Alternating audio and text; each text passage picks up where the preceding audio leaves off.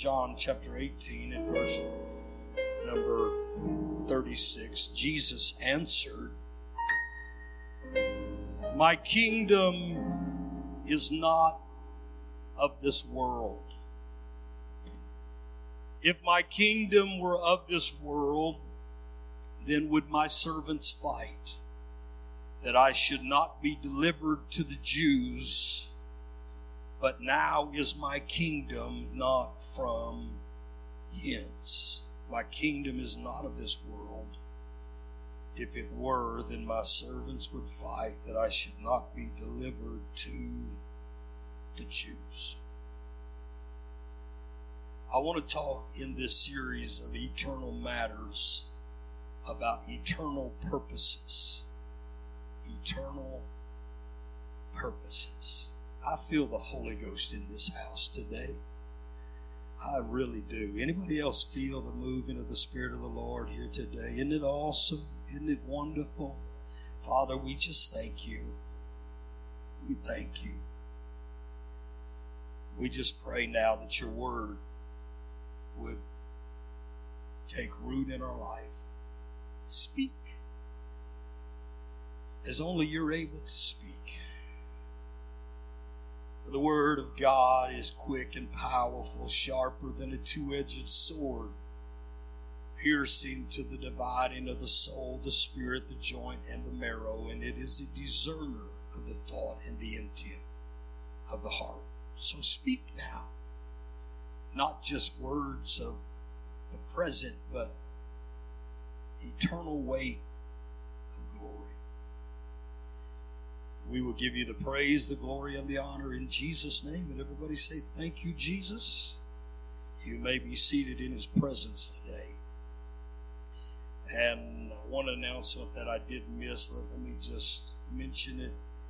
Next week is our first Sunday fellowship, our first Sunday fellowship. So, following our service next Sunday morning, we will be going to the park for time of food and fellowship. Now, Jesus said, My kingdom is not of this world. One of the most difficult things that we experience as people is differentiating between the temporal and the eternal. We all struggle with that. There is an account in Matthew chapter 19. The Bible calls him a rich young ruler who came to Jesus and, and said unto him, Good master, what must I do to inherit eternal life? So there was at least a thought about something beyond the present world that we live in. There was a premonition that this life would, would come to an end, and, and this being a young ruler, he was probably a ruler of the temple. So he had been schooled in the laws of Moses, he had been schooled in the principles of God, and so he had no doubt been instructed that there would be something beyond this life. This life was temporary, and there would be something beyond. And so, whatever caused him to come to this place, he began to think about what happens after a person would die. Now, there were two sects in the Jewish culture. You had the Sadducees, who did not believe in life after death. They believed that once a person died, that was it, and that was the finale. And they would ask Jesus questions like, you know, there was a, a man that died and he had a wife, and, and his wife then was married to his brother because the Jewish custom would mandate that if if the lady had no children, then the brother would marry the lady to procreate children in honor to the the brother, and so went through seven brothers. Imagine that. And so they come to Jesus and say, in the resurrection, whose whose wife is this woman going to be? And Jesus would use that to explain that in the resurrection there is no marrying or giving in marriage. It's it's something completely different. They were trying to trap him because their teachings they did not believe that there was life after death. Then you had the Pharisees who were the strictest sense of Judaism or Judaizers and and they did believe that there would be a resurrection, there would be eternal life after death. And so it is in this context that this rich young ruler would come to Jesus and would say to him, Good master, what must I do to inherit eternal life? I, I think most people at some point in their life, whether they choose to dismiss it or not, they at least for a moment contemplate what happens when a person dies. I don't think anyone could ever go to a funeral, whether they're a, they are a believer or not, and at least, at least for a moment contemplate whether there is life after this or what happens after this. And so here comes this young ruler, probably a ruler of the temple, and he would come to Jesus and he would say to him, Good master, what must I do to inherit eternal life? Now, he, he would say to him, We believe that you are a teacher from God, even though they did not believe for the most part that he was the Messiah.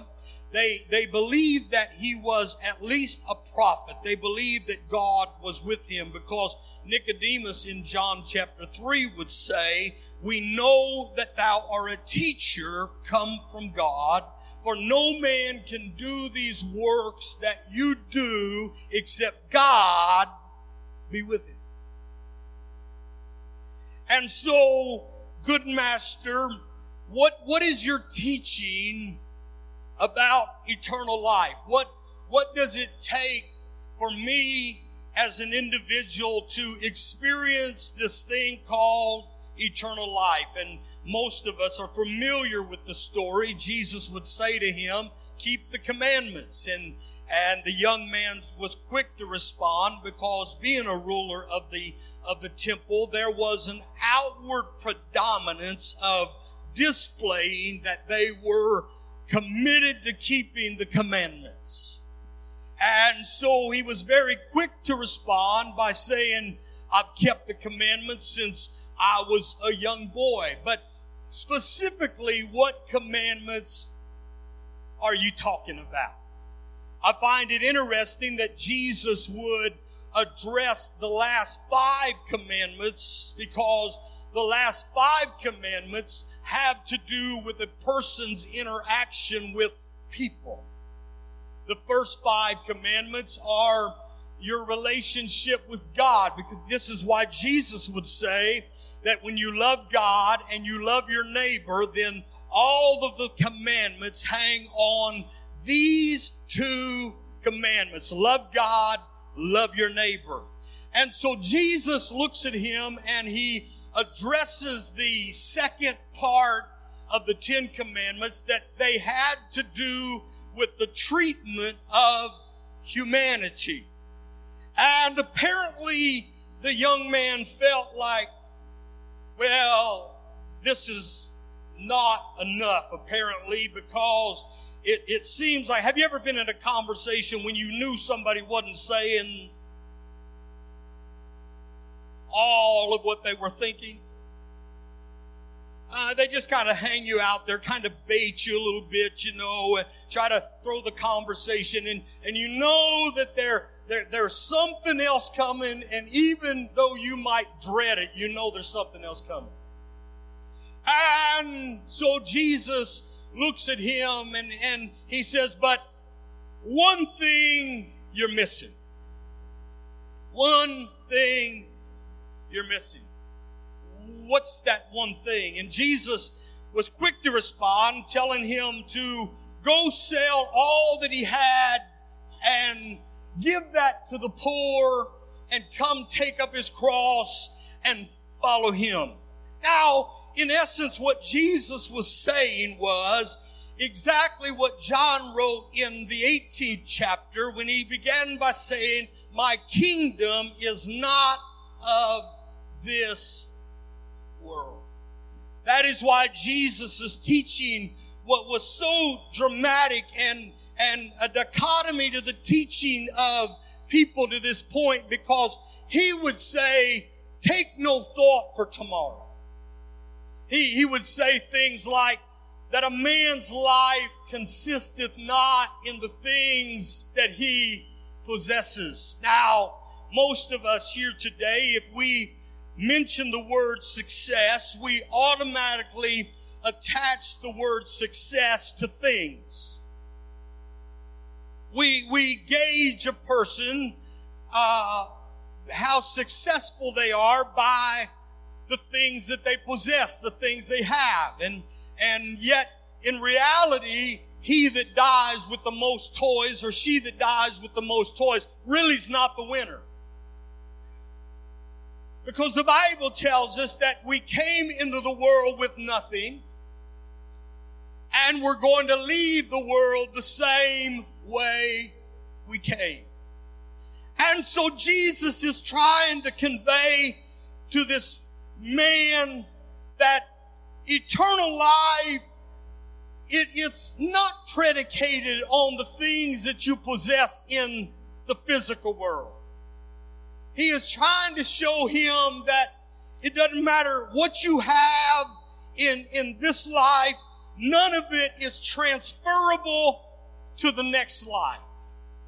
Now, I pr- propose and, and preach that, that we ought to try as hard as we can. We, we ought to strive to be the best that we can and, and, and enjoy the blessings of God, but yet keeping in mind, ladies and gentlemen, that the things that are seen are temporal. The things that you possess today will be gone tomorrow.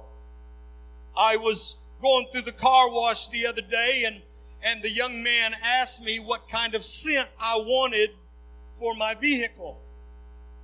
And I said, would you give me new car smell? New car smell it, it helps you make the payment. I'm just trying to help somebody today. New, new car smell just kind of helps you make the payment every month. Because it's not long after you make the first or the second payment that the air gets stale. You get a stain on the interior. And then how is it that they work this stuff? I'm just I would really like to know how is it that they work this stuff when you make the last payment, the transmission goes out. I mean, do they program these things? And so what Jesus is trying his best to convey is to the young man that what you possess in this life has no effect on the next life. Now, now I, I believe that in the story of this, what Jesus was really testing was the attitude. I, I, really do. I think, I think if the young man would have said, you know, yeah, they're just possessions, they're just things, I, I'm willing to do that because, ladies and gentlemen, one of the things that we forget is there were some pretty influential, affluent people that followed Jesus. And we think everybody was a poor old fisherman. But, but if you'll study the life of Jesus, there, there was a lady by the name of Suzanne who was in the court of the Pharaoh, uh, of, of Herod, and, and no doubt she funded a lot of the ministry of Jesus. There were influential people that that walked with Jesus and, and funded his Mary, Martha, and Lazarus. They, they kept Jesus in their home and, and they fed him with their food. And so there were people that, that had some things in this world. But what Jesus is trying to get across is it's not the things you possess here that makes the difference because Jesus said, if you sell all of that and you give it to the poor, then you have treasure.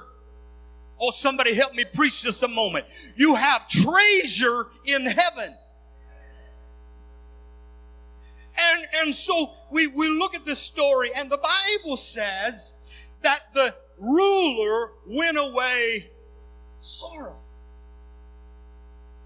In other words, he was more attached to the temporary than he was his concern for the eternal. There's another portion of scripture that's found in the book of Colossians in our second Timothy, pardon me, second Timothy chapter four and verse 10 when, when Paul would, would be talking about he needed some things and then he injects in verse number 10, he said, Demas has forsaken me having loved this present world. Now, before we throw Demas under the bus and say, well, Demas backslid and Demas went back to, to his old life. The Bible does not say that. The Bible just simply said that Demas had a love for the present world. Now, you got to understand one thing. Demas was a contemporary of Paul. Now, most of us think we would want to hang around Paul. But Paul had a knack for getting you in trouble. I mean, Paul had death threats on him. We, we read the two thirds of the Bible that Paul wrote and we enjoy his epistles and man, we think Paul was all this and, and all of that and, and yet people around Paul died. Paul had a propensity for getting thrown in prison. And so when you look at the life of Demas, I, I think Demas is probably a lot like most of us. If the church ever hit a place of persecution, I think most of us would be kind of like Demas. Because Demas, it doesn't say he went back to the world. It said he had a, a love for the present world. In other words, he liked life. Now, I think most of us today like life. If, if, if the Lord's getting a van load for heaven tonight, most of us would give our ticket away.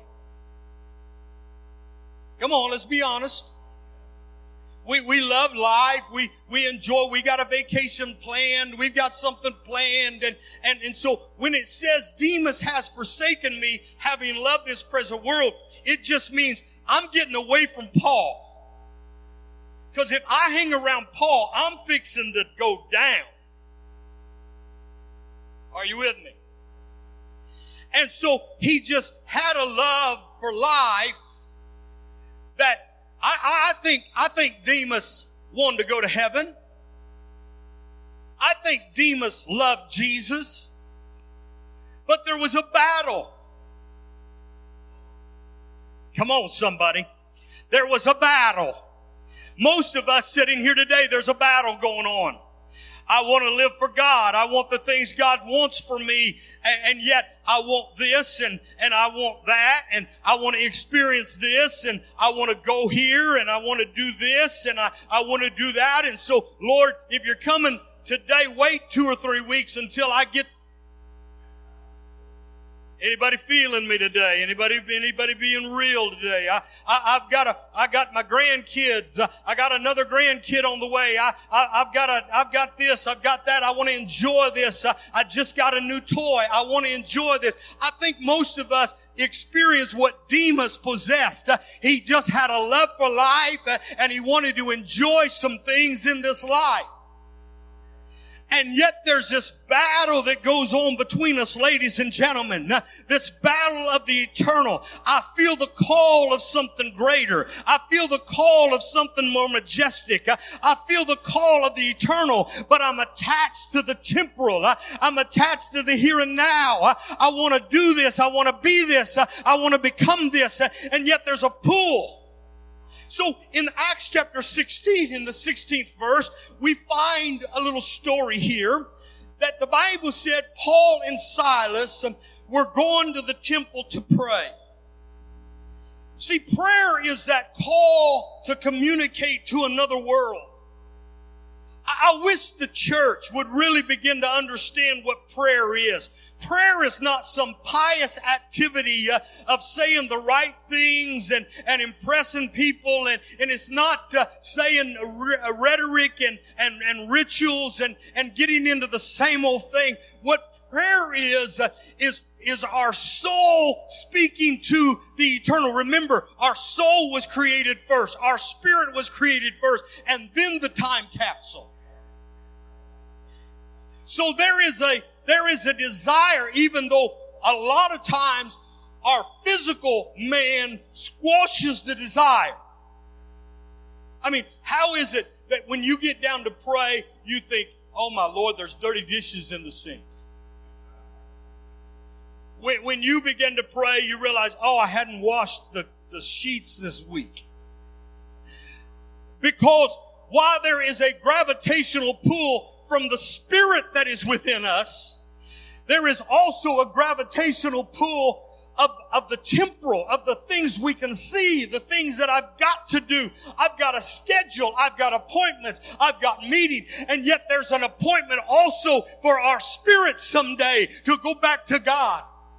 And so the battle rages. Am I preaching to anybody today? The battle's raging.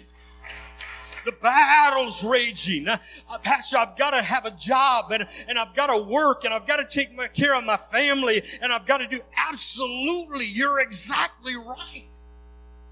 And yet Jesus introduces this concept. My kingdom is not of this world. And, and he makes a very powerful statement. He says, if my kingdom was of this world, then the people I've chosen would fight. They, they, would, they would be armed so that the Jews could not take me. But he looked at Pilate in 19 of John, and he says to Pilate, For this cause, somebody say, For this cause. Look at your neighbor and say, It's about to get good. Just hang on, it's about to get good. For this cause came I into the world. For this cause. What are you talking about? For this moment, I've lived the 33 and a half years that I have on this earth being tempted in all points, feeling the desire. Can, can you imagine? Can you imagine Jesus in his humanity looking at someone that got something new? Kind of like us. Ooh, sweet. I, I was at a place this week and they were having an old car swap meet and they were had, had all these vintage cars and I walked by a 67 Charger lime green with the real Keystone Cragar. Some of you have no clue what I'm talking about, but some of you do. Yeah, you're like, oh, yeah, daddy. And, and I'm looking at that and thinking, woo. Wouldn't I look good tooling up the church in that?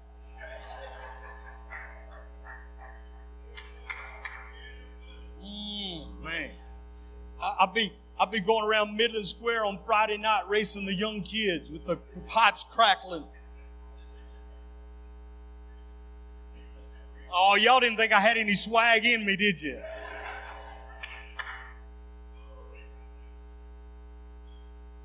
And I'm looking at that and thinking, until I saw the $35,000 price tag on it.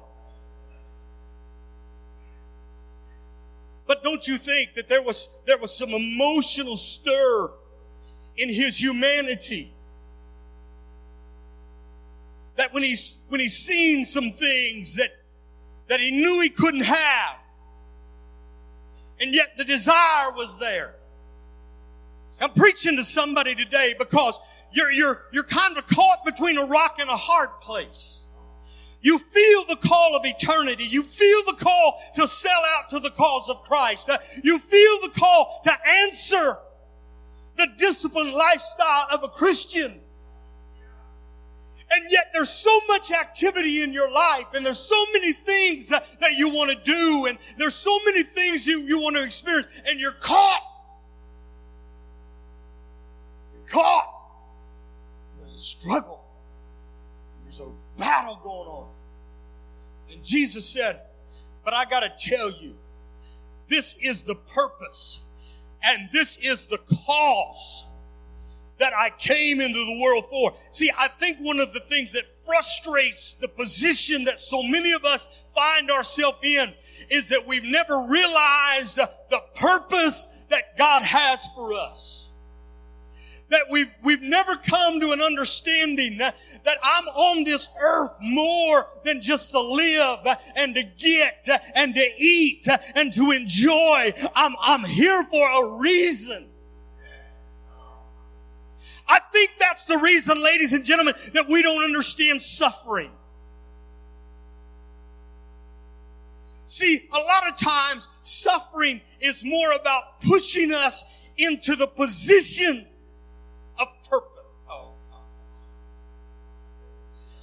I don't understand that the reason something is happening in my life is really shoving me towards divine destiny rather than trying to pull me from it.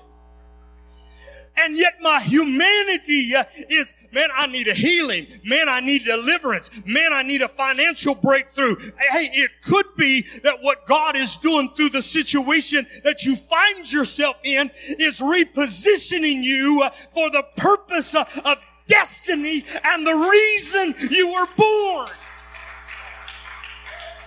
See, I'm totally convinced that, that a lot of times the things that happen in our life uh, are really about us touching others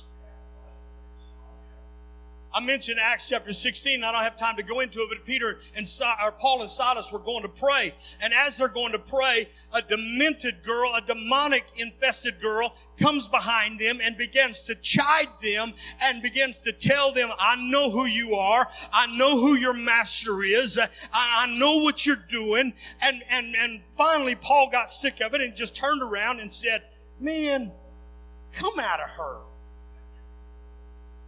Don't you wish you could cast the person out of the person sometimes?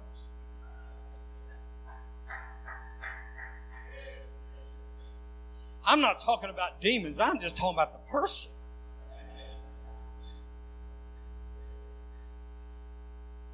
But he looked at her and said, Come out.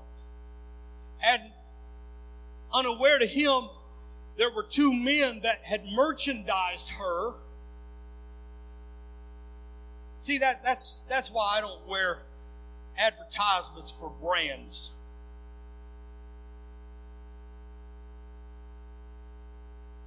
I'm going to pay somebody to advertise for them. Abercrombie French. I'm going to wear their label on my shirt. No, you didn't get it. I'll have to on. We don't even understand we're being merchandised that's why the Bible said that the poor is a slave to the rich. You get that later. I don't have time to go there. Two men were using this girl as a psychic to forecast futures for people. And Paul cast out the evil spirit so she could no longer give psychic. Have you ever wondered why a psychic's never won the lottery? I don't, I don't, I don't have time to talk about that. I don't even know where that came from. It's just, I, have always wanted to call a psychic, and when they say, Who's calling? You tell me. Okay, okay I, I don't know. This is my weird way of thinking. You're supposed to know everything about me, and you don't even know my name. Little church humor, I guess. And because of that, the Bible said they were thrown, they were beaten, and put in prison. Now, I think the modern day Christian would look at this and simply say, huh, what a, what a God you are. I was doing your work and now I find myself in prison. But you see, the difference between Paul and the ruler and Demas was that Paul had caught the vision of another world. See, I, gotta close as I begin. But he, he, he would say things like this, to be absent from the body is to be present with the Lord. He, he would say things like, that, hey, this body is, is just a temporary vessel for something eternal. He, he would say, there's, he said, if I lay down this earthly tabernacle, I'm going to be present with the Lord. He would say things like 1 Corinthians 15, when he, he would say in verse 14, if, if we have hope in this life only, we are of all men most miserable. And so, because of this, he, he would say to the Philippian church in, in chapter 3, he would say, everything that I've amassed, every success that I have, I count it as loss that I may win Christ. The greater purpose in my life is not to amass wealth or fame, but the greater purpose in my life uh, is to do something that is eternal because that, ladies and gentlemen, is all that really matters. Only what we do for Christ is really going to last. And so Paul realized this. And so even though he was beaten and even though he was incarcerated for something he had not done, the Bible said at midnight, him and Silas began to pray and sing praises. I don't confess to even remotely be close to that. I'm just saying that's where God is trying to take us as a church. Is to understand. Because he would say in Romans chapter 8, Paul would say that I am persuaded that the suffering of this present time is not worthy to be compared with the glory Come on, stay with me for just a moment. I'm persuaded that the suffering of this present time is not worthy to be compared with the glory that shall be revealed. See, sometimes the suffering in your life is for God's glory to be revealed to somebody else. Oh, I got to preach this before I leave this morning because it's like fire shut up in my bones. ah, the suffering and the pain and the inconveniences that you experience, uh, ladies and gentlemen, is God's way of setting you up so that His glory can be manifested to somebody else. And our narcissistic, self-centered ideology. Oh God, I need a healing. Oh God, I need a blessing. Oh God. Uh, no, you, you and I have to understand, ladies and gentlemen, that the suffering and the inconvenience of the moment is a setup for God's glory to be revealed.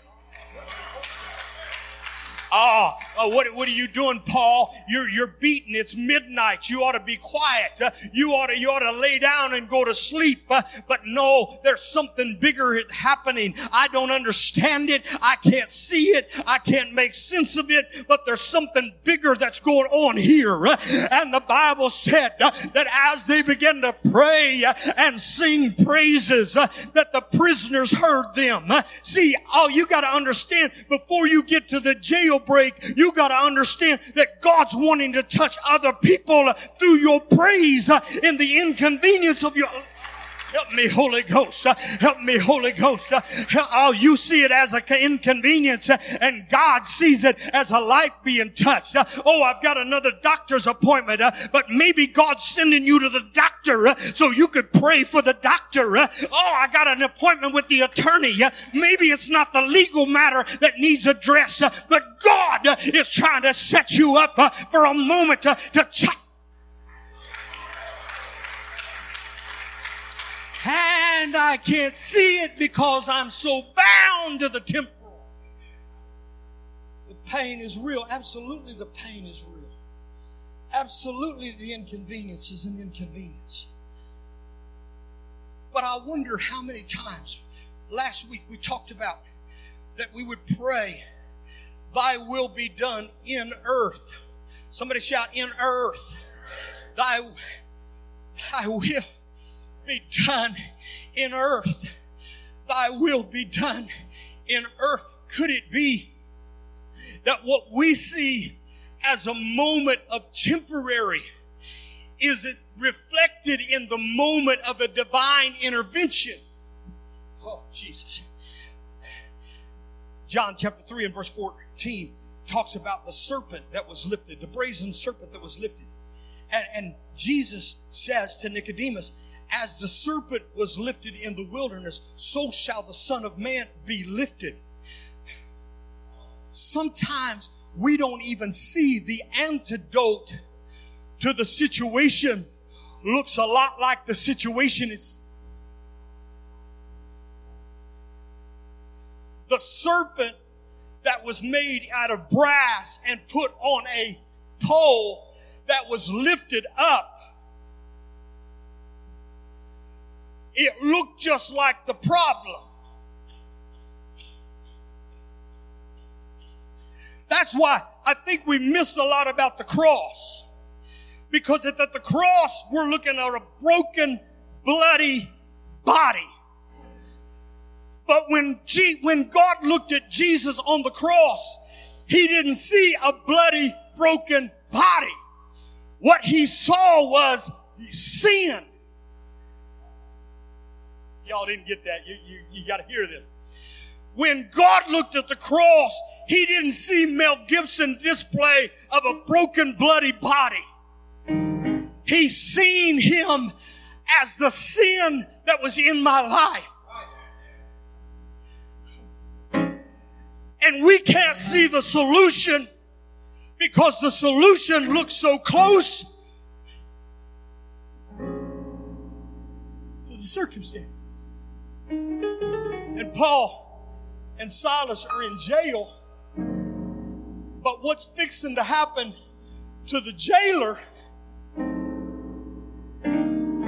They sang praises at midnight, the prisoners heard them.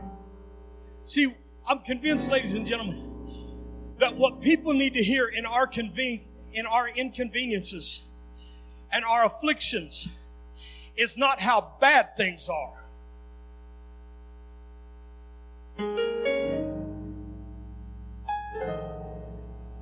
My Facebook post reflects on how bad things are. I wonder what would happen if in the midst of the bad, we would start proclaiming his greatness. Oh, I came to preach for just a few moments here before we go home. I wonder what would happen is in the midst of the trial and the affliction and the tribulation, we would begin to glorify him. We would begin to praise him. We would begin to give him the glory. I, I, I, oh, let me just help you. Let me just help you because most people know that you're in a problem. I mean, you don't have to verbalize it. You don't have to say anything. People know when you're going through something. They know when your life is messed up physically. They know when you're bearing a burden. I wonder what would happen instead of talking to them about our problem, we would start praising in the midst of our problem. Oh God, I'm on overtime again. But we would start praising Him. I'm wondering because as the prisoners heard them, the Bible said there was a great earthquake. Somebody shouted it's a setup. Somebody shout, it's a setup. It's a setup for eternal purposes. It's a setup for God to get the glory. It's a setup for God to be manifested through you. So the Bible said at midnight they began to sing praises and pray and sing hymns and, and the prisoners heard them. And then there was a great earthquake. And the doors of the prison flew open. Woo! I wonder what it really feels like to be delivered, but not to escape. Because when the jailer would take his sword, thinking the prisoners had escaped, Paul said, don't do that. We're all still here. It lets me know they were not bound by the bars. They were not bound by the prison. They were bound by something else. Uh, they were bound by a higher purpose. Uh, they were bound by a higher calling. And that night, ladies and gentlemen, as you stand to your feet all over this house, that night, that night, the Bible said that the jailer took Paul and Silas and he washed their stripes. Washed their stripes. And the next thing you read that the jailer is asking, he said, What must I do to be saved? See, ladies and gentlemen, we gotta stop. We gotta start looking at something different. James said, tomorrow I'm going here and tomorrow I'm going there. And James said, what we ought to say is if the Lord wills. I'm going to go buy and I'm going to go sell and I'm going to go get. And what we need to say is, Lord, are you in this? Lord, is this your purpose for my life? I don't know about you. I've gotten myself in a lot of jams. I've gotten myself in too many mix ups uh, and then wanted God to fix them. I, am developing a new attitude. Uh, God, are you going there? Because if you're not going there, I'm not going. Uh, if you're not in this, I'm not a part of it. It's like Moses said, Lord, is your spirit going? If your spirit's not going, then I'm not going either. Somebody needs to get an eternal mindset that God what are you trying to do? Uh, sit in that doctor's office praying, uh, God, is this the doctor you want me to talk to? Uh, is there a nurse in there that I need to talk to? Oh, I'm just there to get healing from a physical body. Oh, I got to go see the banker. I got to go go talk to the banker. But maybe the banker is in the midst of a life crisis and God Oh, I feel the Holy Ghost up in here. And the banker's waiting for somebody to show up, not to just talk about a loan and not just to talk about money because that's temporary. Uh, there's a battle going inside of him. His kids are on drugs. Uh, his kids are rebellious. Uh, his wife just walked out and he's looking for somebody that, that would bring a word of hope. Uh, but oh, I'm too, oh, I'm too, I'm too occupied by the temporal. I'm too occupied by the here and now. And God is saying, can I show you something greater? Can I show you? Because, can I tell you, church, that you're the only Jesus that the world's going to see? And some of those premonitions that you have, and some of those little gut feelings that you have, I don't know why I'm here today. God is saying, I brought you here that, that person that started to go to the next person, but all of a sudden they come to you. I was hoping to have a break. I was hoping they went to the next person. And yet God is saying, My kingdom is not of this world. My kingdom is not of this world. They can go talk to a psychiatrist, but the psychiatrist can't fix them. They can go to AA, but the but, but AA can't deliver them from a bottle.